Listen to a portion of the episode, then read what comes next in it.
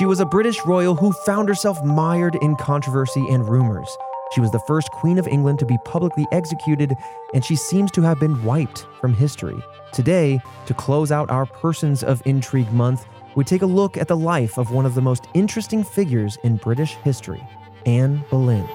This is Red Web.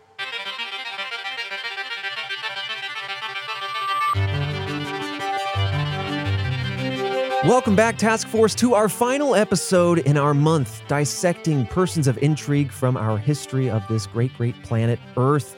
I am your resident mystery enthusiast, Trevor Collins, joining me as he does every single week with his gut instinct, hearing these mysteries for the very first time. Alfredo Diaz, The last one. last one. There's a lot of Um, mysterious people out there. It's hard a- to pick. There's a ton. And honestly, I was gonna say I wanna I wanna hear from the task force. Like what Ooh. what were these mysterious people? What was like the one mysterious person that you're like, I want that person to be covered? Yeah, yeah, Look. yeah. We could run this month back another time. Part two. You know, uh, part two. because there's a ton of great people. This was a fun month. Yeah. Um, for me, people we missed, God, right? uh, Uh-huh. Tony the Tiger, and the Monopoly Man. Right, right. There's a lot. Listen, and I, I'm picking up what you're putting down. There's a lot of mystery left Yeah. on the table, on the Yeah, board, I is. should say. Like, like, what do you do when you land on free parking? Do you collect any sort of fees, or do you just sit there? I mean, that's a good question. House rules. There's a lot of answers out there. But yeah, so Anne Boleyn is a very interesting person and unique to the other persons of intrigue that we talked about this month. What is is interesting about her is that her history is kind of lost. There are gaps in the knowledge we have in the history books as to maybe pieces of who she was and how she came to be who she was. We're going to get into all that. But counter to the other episodes where there's more theories trying to fill those gaps, we're going to dissect the history that led to those gaps in the knowledge. We won't be able to provide that knowledge, obviously, because it's lost to time, but we're going to talk about the story that created Anne Boleyn's mystery. And I think it's very fascinating. And it's also a, a great bookend case because it, let me just spoiler, it reflects right back to Shakespeare to loop you back over through this Oh. month once again. It ties into the whole month nicely then. Oh, yeah. So Queen for three years? Queen for three years. That's very short. hmm And if you know anything about her husband, King Henry VIII, at that time, I think it speaks loudly. It speaks volumes. The man had what six six wives? Jesus. Yeah, and we're gonna dive into all those hairy little details, and then of course, as we do at the very end, we're gonna talk about maybe some of the theories kind of surrounding some of those answers, and then have our own instincts as to maybe what happened during this woman's lifetime. Okay. Fun fact: There's a Broadway musical about the Six Wives of Henry VIII. It's called Six. It's very good. Really, Mm-hmm. that's very interesting. Oh, I had no idea, I've but I feel listened like to it, and it's very lots good. of children, child support. Mm-hmm, Yeah. mm-hmm, All right, so let me take you back in time. But before we begin, some of the themes we're going to talk about today include murder, infant death, and torture. Anne Boleyn was born in Blickling, Norfolk, in England, and historians believe that she was born in either the year 1501 or 1507, but her birthday is unknown. Despite her fame, there is very little remaining documentation from Boleyn herself, such as her diaries and her letters, so most of what we know about her comes from the opinions of various other peoples, words of mouth, as it were. Mm, And you know, we know that very well. oh yeah, if you've been a fan of this podcast for long enough, Task Force, you know that word of mouth is not always accurate, but it is sometimes the most It's the only thing we can go off of. right. It's the, it's Yeah. the last remaining bastion of any sort of information. Now, her father was Earl Thomas. He was a popular diplomat, and her mother was Lady Elizabeth Howard, who had relations to the royal court as well. Most of her childhood was actually spent in Hever Castle in Kent, England. In 1513, at the rough age of 12, we presume, born 1501 or 7, Boleyn was sent to Burgundy, Netherlands to serve as a maid of honor to Archduchess Margaret of Austria. I would assume that she was 12 and born in 1501 because to become a maid of honor at the age of what? Six would be pretty wild. Yeah. Yeah. It's a little it's a little intense even for those times. Yeah. So Margaret of Austria, just for what it's worth, was the governor of the Habsburg Netherlands at the time, and she was also the first female regent in the Netherlands. I think we're going to see how this might have impressed upon Boleyn as an individual, because we're going to grow to know her as a pretty strong, independent, thoughtful woman who kind of spoke her mind. And that definitely, as you're going to see, it rubs a lot of people at that time the wrong way. Let me just put it that way. Oh, okay. Yeah. Now, she was educated with her family and in the Netherlands on math and grammar, as well as domestic activities like needlework, dancing, and household management, to put a few out there. At some point later on, we don't know when, she also learned a few other skills such as archery, hunting, and horseback riding. Later, Boleyn's father sent her to France to be the maid of honor for Queen Mary. She stayed for at least six years, and she was able to study even more subjects, including French, philosophy, literature, and music. Now, this stems from a time that is harkened in fantasy writing all the time. I'm Yeah. cruising through Brandon Sanderson's novel, The Way of Kings, right now, and, and there's a character very familiar to Anne Boleyn who is desperately seeking kind of like a mentor figure from another highly educated, also independent woman. And this is such an interesting time because we go to school, right? And you Yeah. learn all the subjects all at the Yep. same You time. go there. I'm so fascinated with how history is like, well, this person's good at this one subject. Go live with them And for a few years and learn those four specific things. Learn math over there. It's, I don't know. I find that interesting. Do you think that that would help? Uh, Lessons not stick to better for you. that degree. Yeah. Um, I feel like that's just too specific. I don't know if you need to go as broad as school does nowadays, Sure. but that is something where it's just like you you're not you're too young to know that you're not being exposed to enough, Yeah, that's a good point. you know, in a sense. Yeah, Yeah, so it's like too far one way and too far the other way. I can see that. Yeah. Now, as a result of all this education and living with Queen Mary for those six years, she had more of a French cultural background and perspective, something that the public and the English court would be simultaneously jealous of as well as critical of. You're going to see that kind of manifest, perhaps. These are things I just kind of want you to have in the back of your mind as we talk about the unfoldings of her life. Now, beginning in March 1522, Boleyn began to serve on the English court along with her sister, Mary, a different Mary, for Catherine of Aragon, the Queen of England and King Henry VIII's first wife. So King Henry began to pine after Boleyn once she began working on the court, but it is said that she refused to be his mistress and would not sleep with him unless they were married. This was extremely unique for that time period, but she was turning away his advances. Just wasn't having it. It just wasn't happening. Yeah. Yeah, ruffling his feathers from an early stage, Right. knowing what she was about. I, I like that. In 1527, Henry actually wrote a letter professing his love to her, and it is said that he wrote at least 17 letters of this type to her, but none of her responses have been archived to the point where we don't have those letters in return. Yeah. We have seen his. Maybe hers was just the word no on a parchment paper, and he just And that's bundled it up it. and chucked it in the just fire. Just, you know, left on red. Left, you know what? Left on red. Exactly. well, she sent the pigeon back, but I didn't see a, a, a scroll upon its ankle. Nothing. The crow came forth, but no parchment in return. I've been left on read. I feel like it would be. I don't know, man. Like, yeah, you you know, you train pigeons and they carrier pigeons and all that kind of stuff. Mhm, mhm. But there's just like, you know, every once in a while you're gonna have a really important note that's just like fastest way most is carrier pigeon. I don't know if this pigeon's gonna get swooped out of the air Right. by a hawk, Right, right. shot with an arrow. I, you know I mean? Right. Like, Do you think she had- the most important letter that I ever send to somebody? Yeah. gonna get gobbled up. Right. Do you think she had a list of 17 excuses as to why maybe she didn't even see it? She's like, I don't know. I've got a lot of hawks around here lately. A lot of a lot of pigeon pigeon hunters. You know, Pigeon hunters. we got a rabid Pigeon band of pigeon hunters out there popping shots at your message birds.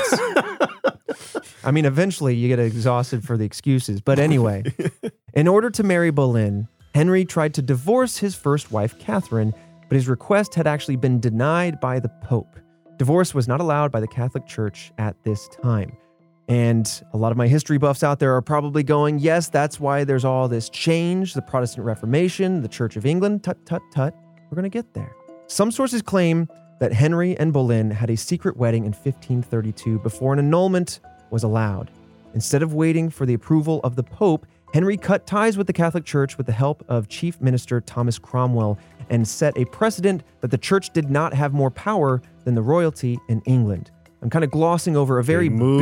big, yeah, Big move. a lot of things that I'm kind of glossing over, but the point is if the church wasn't going to allow him to have his divorce, he was going to find a different way to enact that to, to be okay, Yeah. to make it legal, to make it okay, ethically speaking. Now, this decision and Cromwell's influence brought about the English Reformation and what would become known as the Church of England. This changed the Christian practices of England to be more Protestant instead of Catholic as they had been up until this point. A very dramatic shift for the future landscape of Yeah. England. In January 1533, the marriage of Anne Boleyn and King Henry VIII was official. Afterwards, Catherine was banished from the royal court by Henry, and Anne Boleyn was then named queen. That's just messed up to the nth degree. That's harsh. You you pretty much were like you were you were married, and then I mean they get look. So side chick, Emily's a side chick. He's like, she's got a look to her. You know, I Got I'm, those that I'm fine hooked. orange locks. You know, possibly getting married behind the scenes before Mhm. the divorce and all that kind of stuff. And then, and then, see, stuff like this would not fly today. And then you go on and like marry your side chick and then like kick out Yeah. pre like your ex wife Mhm. And then just move her in. That is. Where were the tabloids? Ooh, Right? That, I mean, you get absolutely roasted. Oh, yeah. I mean, you wouldn't, that, that would not fly today. You just see, I mean, I'm woefully. You also do it, but like, right. yeah. Right. I'm woefully uninformed on the royal drama as of recent, right? But apparently, like with people leaving the family or like excommunicating or whatever, whatever, that is drops in the bucket next to what Henry VIII was just beginning to do with creating drama and the wild social fabric. Yeah, like six wives. I mean, if Mhm. you did this with just one of them, yeah. oh, the other five, like, good luck. Mm-hmm. Now we're going to talk, of course, again, I hear those uh, buff minds in the task force out there saying, hey, history is complex. There's a lot going on. We're going to talk about some of the other things going on with Henry VIII and his heirs and, and, and why this is kind of entering the picture, but allow us to continue. So soon after the official marriage, Boleyn gave birth to their daughter Elizabeth on September 7th, 1533. Elizabeth would later become known as Queen Elizabeth First. Oh. Mm-hmm. Queen Elizabeth I. Also, fun fact, I just realized this. This was named after her mother, Lady Elizabeth Howard. And then subsequently, flash forward to very modern history, you have the recent passing, the late Queen Elizabeth II, who shared the same name. Oh. Yeah. Oh. So, anyway, following Elizabeth's birth, Boleyn and Henry tried to have a son in order to have an heir that would inherit the throne. So, this is a huge part of the picture here. The absence of a male heir was a major sticking point for Henry VIII. It's also what spurred on his earlier divorce with Catherine, as despite her many pregnancies, only gave birth to one healthy child in Mary. So, again, as I kind of implied, only one child survived to adulthood. They did have a son earlier on, but he only made it, I think, a few months and then passed away that very same year, unfortunately. And Oh. this is a, a thing that kind of plagued their marriage and also kind of followed Henry throughout his many attempts to have sons. This particular set of um pregnancy issues or Uh, Just- yeah, it does okay. follow into Anne Boleyn's um, some of their attempts to have children, but I do think it kind of continues on throughout the many wives, and Oh. also perhaps why he was so ruthless about moving through wives and trying to find someone who could give him a, a male heir. yeah. But anyway, Boleyn's marriage with Henry was said to be tumultuous. They had periods of strong passion and then other periods of strong fighting. Some very high highs, very low lows. And whether this is part of the reasoning for butting heads or not, it should be said, like I said, that Boleyn was a strong and independent woman. She had gained a reputation for speaking her mind. And as you can see, or maybe feel out, as mid 1500s, Mm-hmm. there's a lot of misogyny just kind of caked into society. Right. And Henry VIII is really seeing his wife in general as a way to get an heir. And so he has yeah. his principles that would not maintain to this day, but Mhm. that could have been part of the conflicts that they had. those were the times. hmm So, flashing forward a bit, Boleyn, like Catherine, had multiple miscarriages and stillbirths. which led to even more resentment from Henry, who started seeing a mistress, and in fact, multiple mistresses at this time. Oh my god, bro. You gotta believe if he's looking to come cheat on somebody with you, that when you Yeah. get into the picture, I don't think the tune's gonna change. No. Yeah. Oh man, this man's full of side chicks. He's full of side chicks. Now, in January of 1536, Boleyn had another stillbirth of her son, and it is said that this is what led to the downfall of her marriage. This tragedy coincided with Henry getting into a jousting accident that almost killed him just two months after. So we have a tight period of a lot of things going on. January, the stillbirth of the son. March 10th, Henry VIII almost dies in a jousting accident. Before the joust, actually, Henry had forgotten to lower his visor and was hit in the face by an adversary whose helmet prevented them from being able to see very well or hear much at all. And so you had a conflation of just two not great moments. His visor's up. The what, what's the pole called in a joust? Christian, do you know? Like what they're they're using as the weapon. Yeah, the pole arm. I think It was just I feel like I have the answer, but yeah, I, I a lance. It's A called a lance. Yeah, what, what am I? I was like, Anyway, I know it's that right big old stick with a fist at the end. Yeah, I knew what you Uh, were talking about. Yeah, I don't know why I blanked on that. I Anyway, mean, that's look, why you're that's here, user Christian error man in the right chair. there. You gotta, Mhm. you know what I mean. You gotta Right. put that thing down. Right, right, what, are- right. what are you doing? Uh, when I look at Um, jousting, I go, "What is anybody doing? Yeah, Cut it out. Yeah, well, down, yeah. boy, down." Yeah, you know, unless it's a Knight's Tale, then you know that's what you gotta do for love. Uh huh. Uh huh. um, the thing, the thing too is just like the guy get in trouble for hitting him in the face. I don't know. I mean, I'm that's don't something we wouldn't That's a- know, but just like You that, almost could killed the king. right? You almost killed the king. you, you you're doomed. You're done? I mean, look, that's a near death experience, and this guy's trying to chase down um someone that can give him an heir. Mhm. So in in tandem with each other, Absolutely. Like, look, I could have died, and then I had no one to carry on my lineage. Right. You're totally right. But on top of that, there are sources that claim that Henry suffered a traumatic brain injury as a result of this accident, and it was said that he exhibited severe personality changes afterward. I mean, this is something that is Oh. like you can follow these kind of things, brain injuries, shifting Yeah. personalities as as old as time. So you think of these two traumatic events plus the near death experience being like let me self-reflect plus the personality shift, you can imagine a lot's going to change real quick, and it does. So on May 2nd, only four months after the miscarriage, two months after the accident, Boleyn was arrested for treason, adultery, incest, and witchcraft. And she was sent to the Tower of London, now known as Byward Tower. I feel like they just slapped a bunch of crimes on her because he was trying to get rid of her and move on to someone else, and that he learned that going to the church.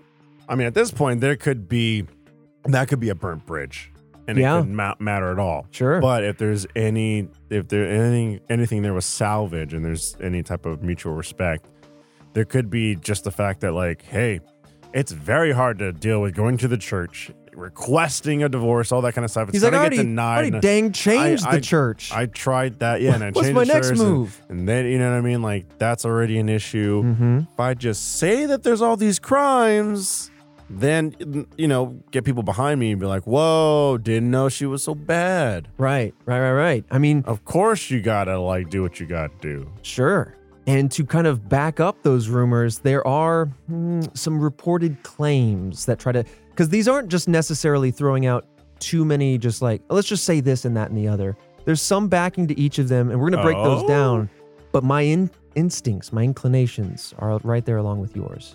So Boleyn was rumored to have relationships with other men outside of the king, including with multiple members of the Tudor court and a Swedish writer named Mark Smeaton.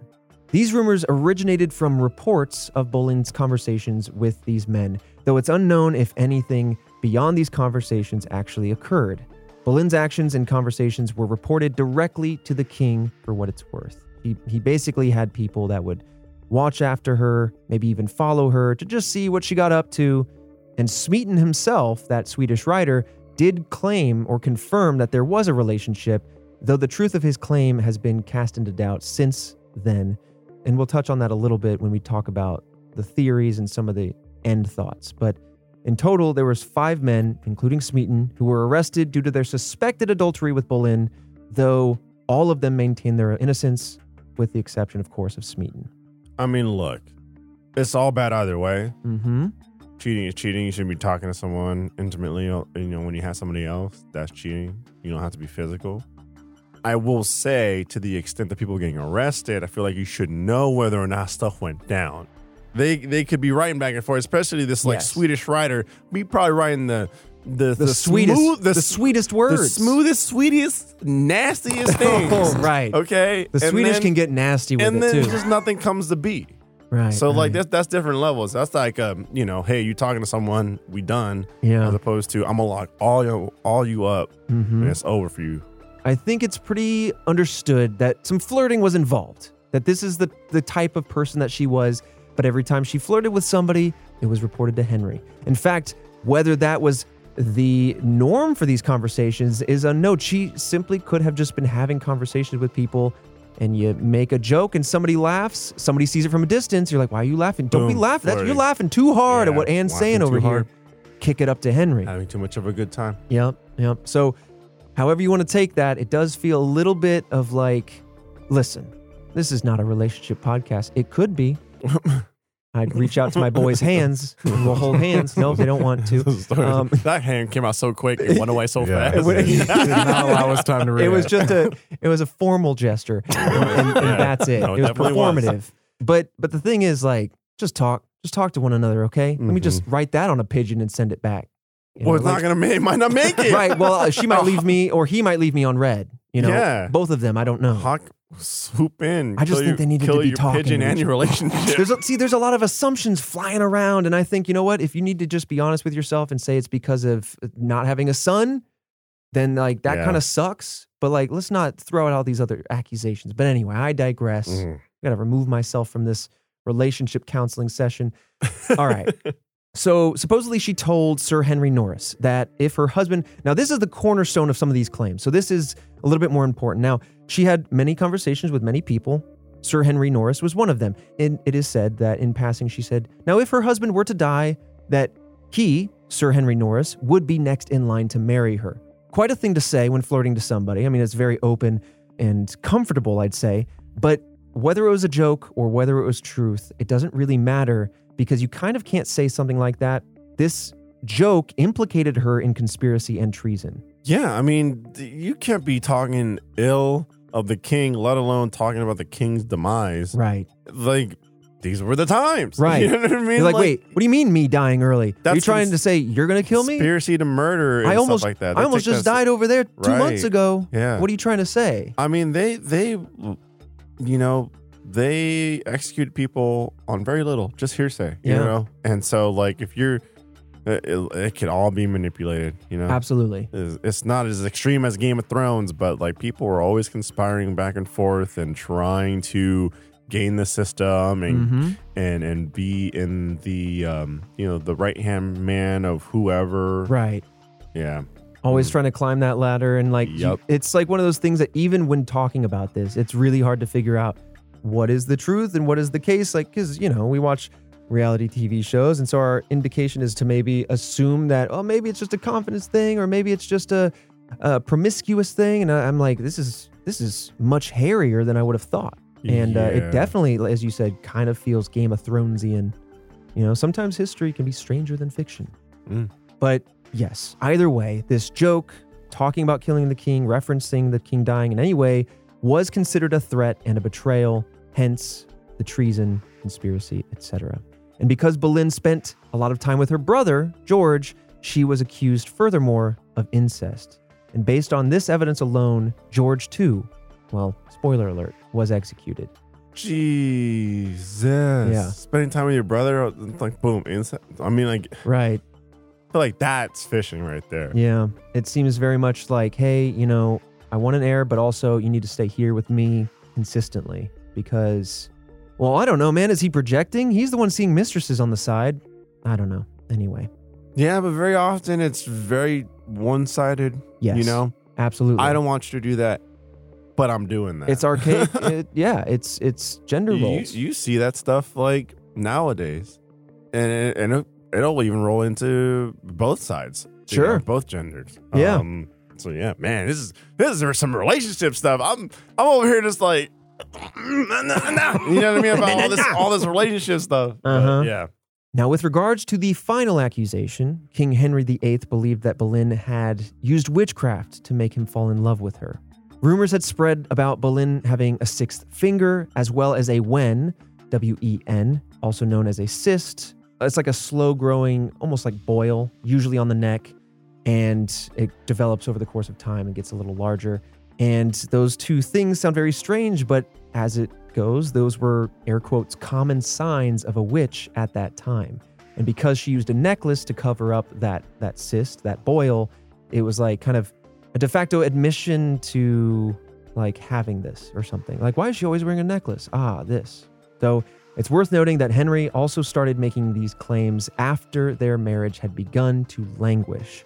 So again, just want to provide full historical context that on one hand it could just be him trying to save face giving a reason to find yet another wife like he had done in the previous or maybe she was just a witch and casting spells like you got to give both sides their time. yeah, they're they're fair fair time of of thought. Um, like- six fingers though I feel like you just go, show me if you know what I mean. Like high five If you're, if you're in the Got right, 'em. high five, Got 'em. You're in the crowd. Right, we don't need to burn we don't need to sink we, you know don't throw them in the river just high five Right. hey how you doing wave I mean, granted, like you can't speak up, but I just feel like you know, I just picture instantly in my head. There's you know the executioner, and then you know maybe she's a boom guillotine moment or whatever, and there's like she's gonna you know she's a witch.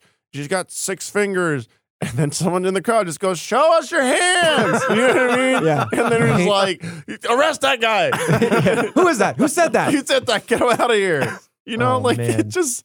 I, I, everywhere I go, every picture I take, if I'm being painted, my hands are up for eight Right. hours. He's just know? like he's flashing the number eleven, like you know, with both hands. like bam, my hands are up at all times. It's, Yeah. it's just like, and then also the the sis was probably there for a bit, you know, and then it was like, oh well, I'm just fishing for any excuse, any any which way. Oh, that's a common thing for Mhm. witches. That's talked about. I didn't care about it before. We were in love, but now that I, like I want nothing to do with you, I'm like, right, you know, flipping on you. right.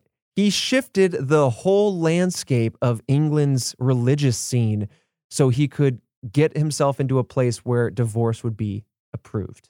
Right. So with that in context, it's hard to not see some of this as reaching for reasons Yeah. to. I'm going to move on now. Mhm. Um, I get it. I get that you want a son, but uh, ah, this is this is a lot. Well, hello there, task force. It is once again that time in the episode to pause for just a second, kind of ease that tension down off the mystery, because you know you get your brain gets a little rattled when you're confused, lost, dazed, and everything. Fredo, I mean, you get dazed and hazed, and all the time, we just push through it. constantly rattled. but I do want to say huge shout out to our first members over at roosterteeth.com. If you don't know what that is, it is our essentially our Patreon. It is the way to support this show in addition to all the other sister shows as we call them here at Rooster Teeth. And if you want to learn more about it, you can go to roosterteeth.com slash sign up. But essentially, to break it all down, it supports us directly. It is a way for you to support the show as a fan, a member of the task force.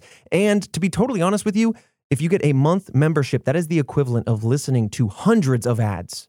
And on top of that, once you become a first member, you don't have to listen to any ads. It is an ad free experience, and 100% of that goes to support us directly. There's no middleman, no one gets a cut of this. It all goes directly to us and whoever else you might listen to under that gorgeous, large Rooster Teeth umbrella. So thank you again in advance if that's something you want to consider. Really appreciate your patronage, but otherwise, like I say all the time, there are so many ways to support the show to support the show freely as well, such as reviewing us, whether it be on Spotify or Apple Podcasts. We're trying to get those numbers up because it bolsters us in an increasingly algorithmic world. So thank you all so much for supporting the show and being part of the task force. With that said, let's talk about some of today's fantastic sponsors. This episode of Red Web is sponsored by BetterHelp Online Therapy. Life can be pretty uncertain at times, and when you're at a crossroads, it can be hard to decide which direction to take. It's like standing at a fork in the road, not knowing which path is right for you, which one you should choose, or what that path holds. Making important decisions can be tough, whether it's about your career or relationships. But therapy can be an essential tool to help you figure your way out through this confusion and this wild world that we live in. I really appreciate how simple BetterHelp makes it for both people who know therapy and have taken it before and people who are experiencing it or looking into it for the very first time. Their website is super easy to use. They get you a licensed therapist that is designed for your specific needs because they give you a short questionnaire to ask you for all that good stuff. And if you're thinking about starting therapy, give BetterHelp a try. It's a convenient and flexible option because it's entirely online, so it can fit your schedule no matter how wishy washy it may be. Let BetterHelp be your map on this journey. Visit betterhelp.com slash redweb today to get 10% off your first month. That's betterhelp.com slash redweb. This episode of Red Web is also sponsored by Rocket Money. Now that pretty much everything is a subscription service, it's tough to keep track of just how much we're spending each and every month on them. Did you know, Fredo, by the way, that about 80% of people have subscriptions that they've completely forgotten about? Yeah, I'm in that statistic. Oh, well, you use Rocket Money, so you would know. Yeah. I am absolutely floored that it's 80%, but I wouldn't be surprised. There's a few things I can think of for myself. But seriously, think of how many free trials that you've subscribed to, and then you had to put a card in, and then you just forgot about it, and then it triggers into a real thing, and then it just keeps going, and you just didn't realize you were paying for it for years. That's me with a few things I can think of. It's, listen, Rocket Money is the ultimate personal finance app that finds and cancels your unwanted subscriptions. It monitors your spending and it helps lower your bills all in one place. Yeah, I mean, I use it. It's easy. They send me a weekly little email that shows me what I'm spending and where my money's going, which is great because who doesn't want that in a simple, Right. easy to read email? And on top of that, I kind of realized, yeah, the subscriptions piled up. Not just, I mean, everyone thinks about like the entertainment subscriptions, but what about the video games you, sub- you subscribe to, Ooh. the services you subscribe Yep. to? Yeah, that piled up. So I saved myself a good chunk of money. Uh, hundreds actually, because Good I just had a lot of subscriptions going. you look, I got a significant other. She's got subscriptions. That's true. Fair, fair, you know what I mean? Like, situations. that piled up quick. Right. Yeah, and no, so it I was nice need to be like, I don't use that, that, that, that, that, that, that anymore. So let me just get rid of that. And I go, love that Sweet, they- more money in my pocket. I love that they cancel it for you too. All Mhm. within the app. You just go, I don't want these, Yep. and they handle it. Yeah. You don't have to go to figure out where it's at, go through the No. rigmarole of calling somebody. They One do it. So, Task Force, stop wasting money on things that you don't use. Cancel all those unwanted subscriptions and manage your money the easy way by going to rocketmoney.com slash redweb. That's rocketmoney.com slash redweb. And just in case, get your notepad out, rocketmoney.com slash redweb. This episode of Red Web is also sponsored by Shopify. You hear that sound? It's the sound of a sale that you're missing out because you're not selling on Shopify. And what does it sound like with Shopify? Ah, yeah, that's much better. Yeah, I like that. I, I see- love the sound that just came out. coming. Did not see that one coming. Start selling with Shopify today. Shopify is the commerce platform revolutionizing millions of businesses worldwide. Shopify puts you in control of every sales channel. So whether you're selling satin sheets from Shopify's in-person POS system or offering organic olive oil on Shopify's all-in-one e-commerce platform, you are covered.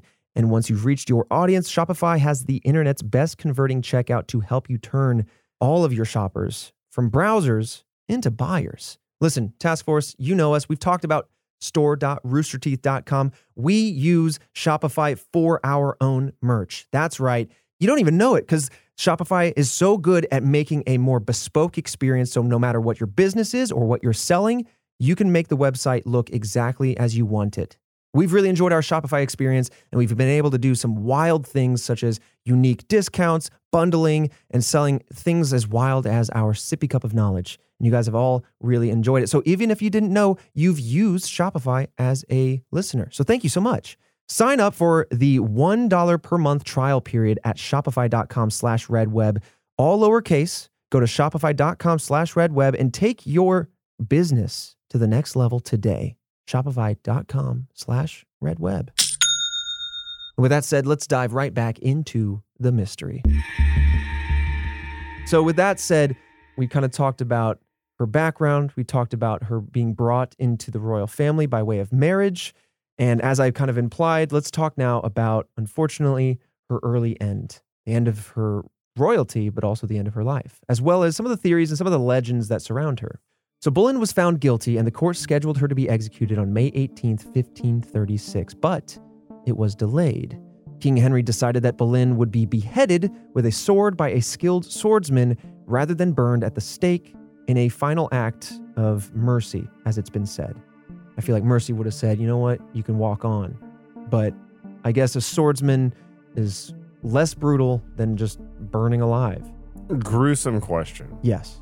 When you're beheaded, Mm-hmm. does I mean like does the sword and the axe? I mean, I guess it, with enough force, it goes through the spine Yes. quite easily.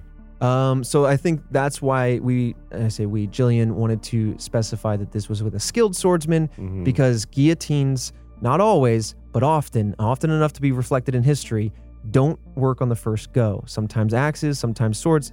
It sometimes, yeah, you whack and hit, and it does a a partial decapitation or just like a severe wound, yeah, which takes another hit or two. right. See, that's what I was Um, thinking. I'm like, this can't be cl- just a clean cut, Yeah. like boom, one swing. I think this one might have been, Yeah, but yeah, yes. this one. But I'm like- otherwise, like, not all the time. Is right. it a I mean, but this one clean- is just like a high level of ex. You know what I mean? Like this Right. is you know by the king, skilled swordsman, etc.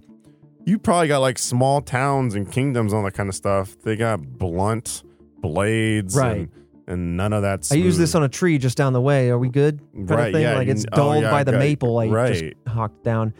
Yeah.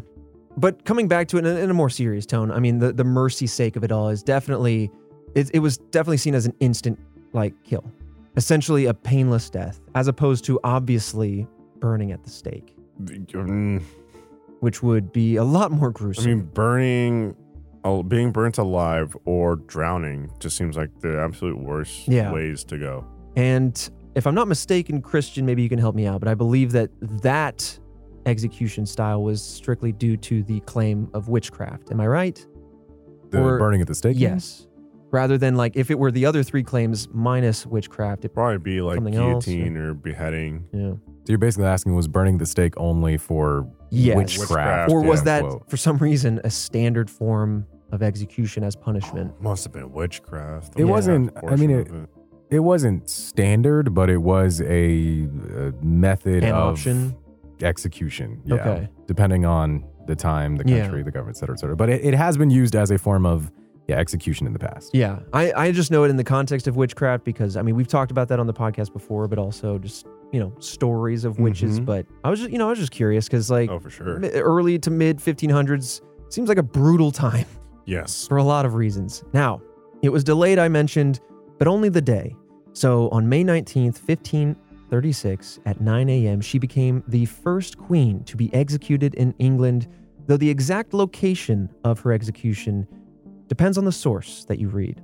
She gave a short speech before her execution and accepted her death without admitting guilt, though her exact words also depend on the reporter or the source. These are two quotes that I'm putting together. They weren't necessarily in this direct order. Good Christian people, I am come hither to die, according to the law. For by the law I am judged to die, and therefore I will speak nothing against it. If any person will meddle of my cause, I require them to judge the best.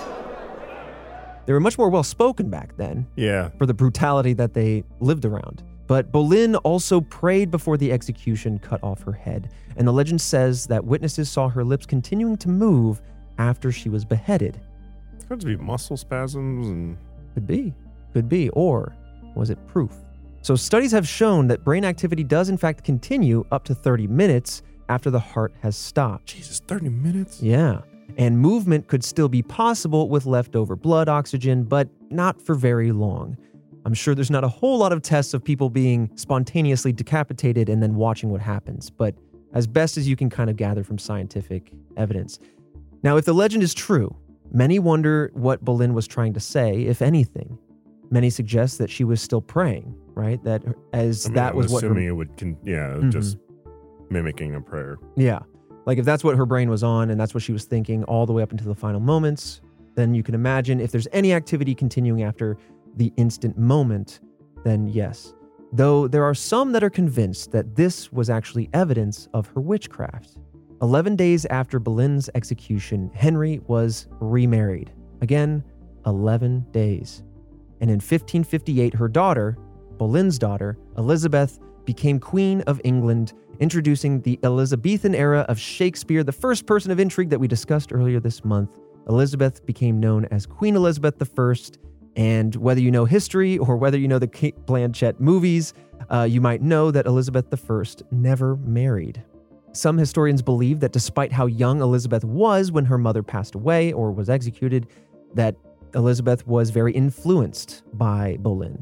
It's worth saying that she was only three years old at that time, but she did in fact keep a lot of her mom's items and heirlooms, things like rings, books, and other things of that nature. And so simply growing up and knowing her story could have impressed upon her as a woman in this era.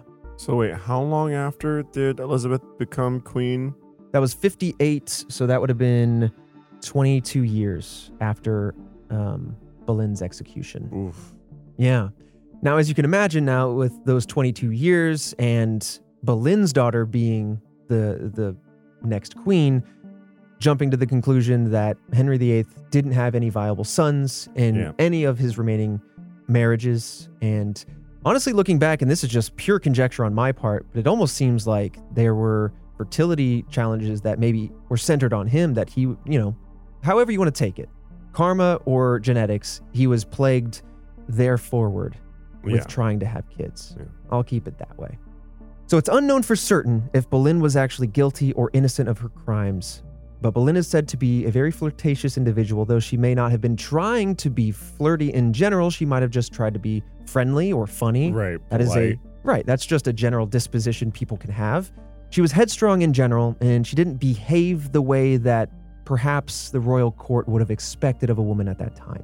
What she said to Norris could have just been taken as a flirtatious joke with no ulterior motive, but again, it was the cornerstone for everything that led to her execution. Some historians believe that Smeaton was most likely tortured into confessing the adultery. That was the Swedish writer who said, Yeah, we had a, a thing. And it's an interesting thing to confess, especially if you know you're about to be imprisoned or executed for it. So you are either tortured into saying it, perhaps, right. or maybe bribed in some sense of the way. We may never know. Now, according to historian Eric Ives, the time period where Boleyn had been accused of courting Smeaton, interestingly, she was in a completely different city. So even now, even though the historical records are very thin of Anne Boleyn, and we'll get to that in just a moment, but they're very thin, we can actually place her in a totally different time than when she was supposedly having this affair with Smeaton.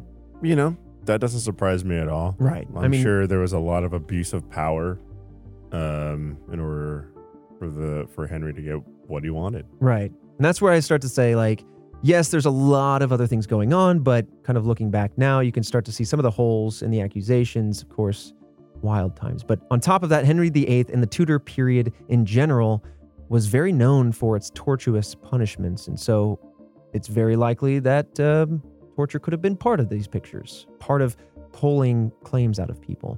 Now, some other people yet believe that she was framed for political reasons and not just because of Henry's disapproval of her. The motivations for this could be because of her speaking her mind, going against how many, like I said before, viewed women during this time period. Perhaps he was just uncomfortable with that. Perhaps it just didn't impress upon their family, their their reigning of their country like they would or like he would have wanted it to. I don't know. It's also been proposed that it was because Cromwell disagreed with her politics. So Cromwell kind of harkens back to the guy who kind of helped initiate the shift to a more Protestant future in the Church of England, again setting up for the divorce of Catherine earlier on. So Cromwell's been part of the picture for a Oh, while for, yeah, I was to say as a as a kingsman. Also, on that note, Ives also believes that Cromwell was the one to initiate Boleyn's criminal charges. Boleyn was very religious and very charitable, more so than was expected of royalty at that time, and Cromwell was known to use religious donations for his own purposes, which Boleyn pretty openly disagreed with. And so, again, this I have to admit this is personal conjecture, but you can imagine in that scenario if he's levying money for deeds and Yeah. services This and is and she's doing the opposite. She's doing it out of virtue. Yeah. He's like, hold on a second, you're softening my bribes. Right, You're making me look bad. I've got this illegal operation that I've been running. It's been a good source of extra income. I got power here. yeah, and then You come in and start paying off with no power? Right. Yeah. Hmm. Yeah. And then all and then also, you know, kind of hearing and knowing that's like, look, you're not providing an heir. Things are getting difficult between um you and the king. Right.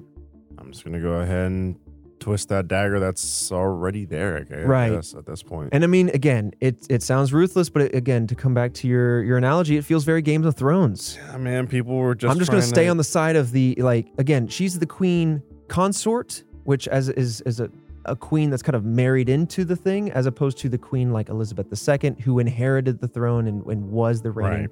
Heir. So perhaps this could just be Cromwell going. I'm just going to stick with the bloodline over here. Yeah. You know, I might whether I agree or disagree, I'm just going to do that thing, so I can firmly attach myself to this seat of Mm. of power and, and all that. Man, it really does feel like Game of Thrones. yeah, it does. It God. does. So, in addition to that, Henry's marriage to Boleyn caused political issues with the Holy Roman Empire. We talked about that a little bit before with the previous marriage.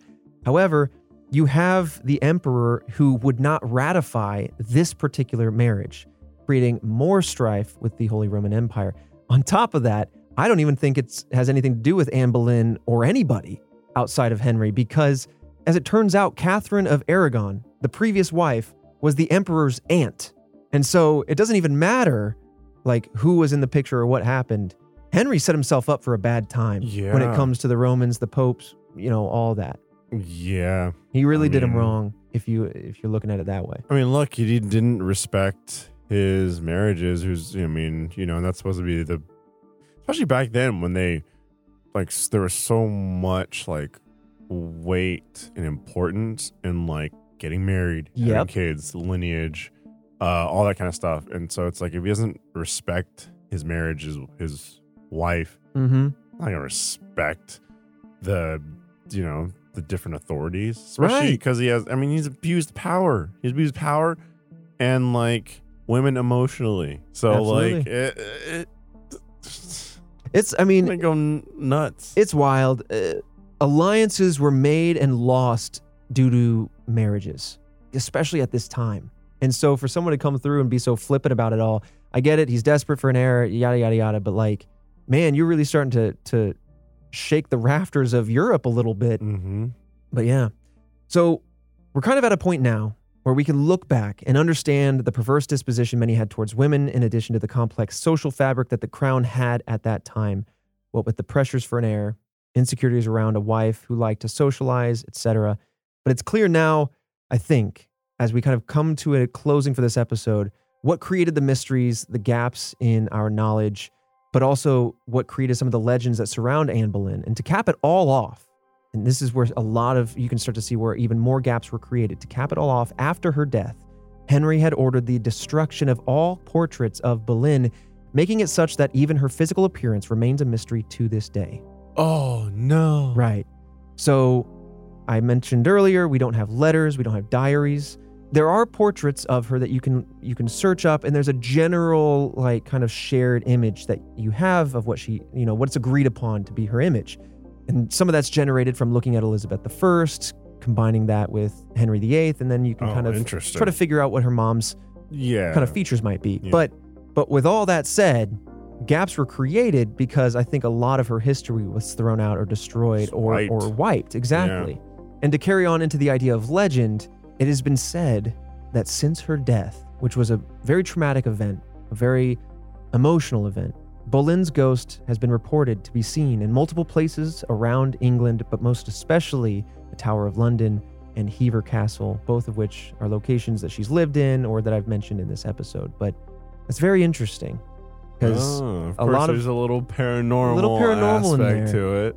But it is interesting because a lot of stories that feature ghosts center around traumatic events, highly emotional events that leave an impression upon however you want to interpret this physical realm, right?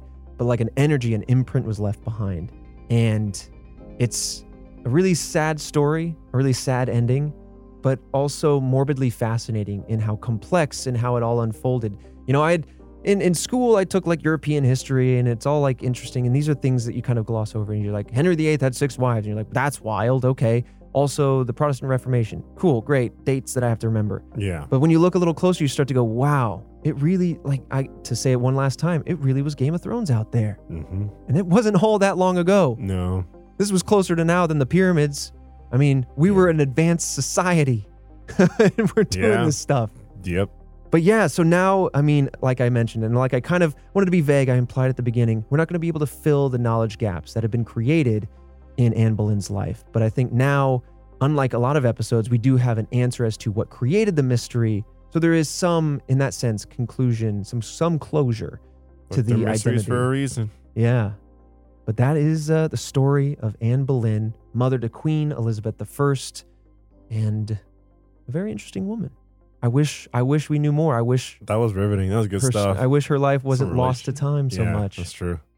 But yeah, Um, some relationship stuff kicked in there. uh-huh, and uh-huh. man, what a good month. What a what an awesome set of people. a wide array of just super interesting historical people that Yeah. you know. I I hope that we helped uncover information that you know buff task force members out there might not have known about. We're always Mhm. trying to uncover those juicy deets, but also trying to just cover a wide array of individuals from the mystical Rasputin and some of the factual history compared to the urban legend, but also people like Shakespeare. Was it a person? Was it a group of people? Was it somebody else? Like all of these people have such different mysteries surrounding them. Nikola Tesla, his inventions, what he That was, planning, yeah, what yeah, was was great. what was lost to time, all those things. Like have all that all of these are such unique, mysterious people, but all different mysteries in themselves. But yeah, task force, let us know if there's anybody else from history that you think we should cover, if you ever think we should come back to another mystery person's month, or just cover any individuals that we might have missed. and make sure to stick around because October's coming up. Ooh. So October, it's always the best month of the year for this podcast. Not only is it uh, great topics because it's just you know we we crank it up, it's just Mhm, extra mhm. spooky, and everyone's really in the mood for for the uh, mysteries and the ghouls. But um, every year we have a huge kind of like ghost hunting event. So we like to get tangible. We like to get hands on for our it's- Halloween special. it's our field work month. Oh, yeah. Do we want to lightly tease where we might be going? Sure. There's two Sure. locations that we're thinking about right now. Yeah. You can each tease one. Okay. One location each. Yeah. All right. I'm gonna I'm gonna tease what we want or kind of what we're leaning towards. Uh-huh. The Conjuring House. Woohoo. that's not a tease. You just said it. You just straight said it. Said it. Oh, we're we teasing? No, it's fine. No, no, no. That's We- it. we That's it. Yeah, the other care. location, if you will, it's not a backup, but it is our second place because the Conjuring House sounds Yeah. incredible. I want to drag these boys through that place. I want to spend the night. I want to do all sorts of stuff. But the other place, the USS Hornet. I heard there was like how many floors? Like 17? Oh boy, we get lost in there for sure. I've been there once. I've ghost hunted there once. So um That means you can compare. I so, can. so one of our uh so one of our camera ops. I know you're sitting here you're like, "Oh my god, the Conjuring like Yeah, yeah, yeah. how can you Yeah, not yeah, go yeah. there?" Dude, I heard there was like um just a multitude of different floors. Like like 17 floors something like that. And um one of our uh coworkers, Cameron, camera op had this it was was setting up cameras for a, a, a different show that we did and got lost and had to wander the ship for 30 minutes trying to find their way to everyone else In the dark, right? in the like dark the lights dark. weren't on. and I was Yeah. like, bro, that's a whole nother world of creepy. And, Yeah. and it's just like four or five stories are like underwater. Yeah. And I'm just like, Mhm. oh God, they both suck. Yeah, dude, and you hear sounds constantly. Some, and you, it's just like you got to go. Is it paranormal? Or is that the ship? Is it settling, or is there something knocking on purpose? Because it's like sometimes it's rhythmic and sometimes it's not. Yeah. And Yeah, so, there, there would be portions that are like under the under, water. Yeah. under the water. Oh, a dude. good amount. Under the water. it's an Oh, this aircraft. got so much carrier. worse suddenly. Right, big. exactly. When you go, oh, when the, on the task force, I'm sure they're like, oh, Conjuring House, do that. All right. And now they're like, hold on, Hold send on. these guys to the ship. right, right, right. Like, Let me put it into two terms, and I want to see you guys whether you do it in the reviews, you know, on Apple, Google, Spotify with those five stars. Thank you. Whether you do it there, whether you hit us up on email, whether you hit us up on social at Red Web Pod, Ghost Ship, Conjuring House, two movies to go ahead and give you the words to vote on. Let us know where you stand. Yeah. Yeah. Oh And my again, god. Either way, we, are- at some point we're gonna have to do both. You're right. At some point, yeah, we probably do both. I mean, these are the places that we're chasing down. So obviously, we still have to reach out to them and give Right. Exactly, see yeah. times. That's why we don't want to See, we can't just God, show up we're like, we're budgets doing it. You know what I Right, mean? Like, so, I mean, we're Hold reaching, on. we're reaching we out. break into the USS Hornet and then ghost hunt. That's the last thing I want to do. Not only am I not supposed to be there, don't want to be there, no one knows that we're there. Like, So no, if we disappear, no one knows.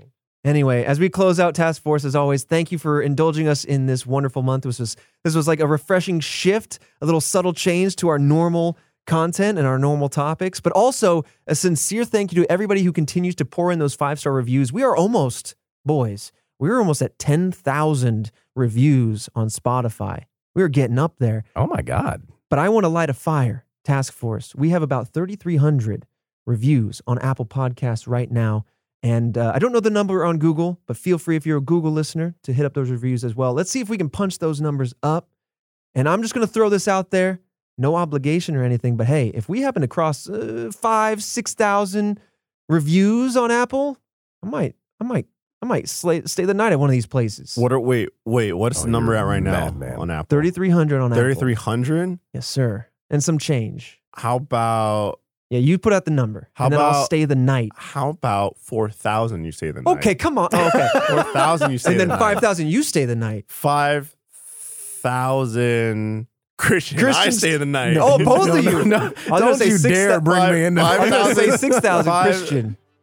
Oh, no, that's 5,000 Okay, okay, 6,000 fine. me for 5,000 doing it that way. 6,000. 5,000 like 6,000 actually. Can we go back to 6,000? All right, 5,000 I say the night. 5,001 Christian stays the night. There it is. There it is. That's it. All right, Task Force, thank you so much for our Persons of Intrigue month. As always, share the podcast word of mouth. Bring those folks into the task force. Love the conversations we get to have with you. And Fredo, Christian, I'll see you guys right back here, same time next week for yet another mystery.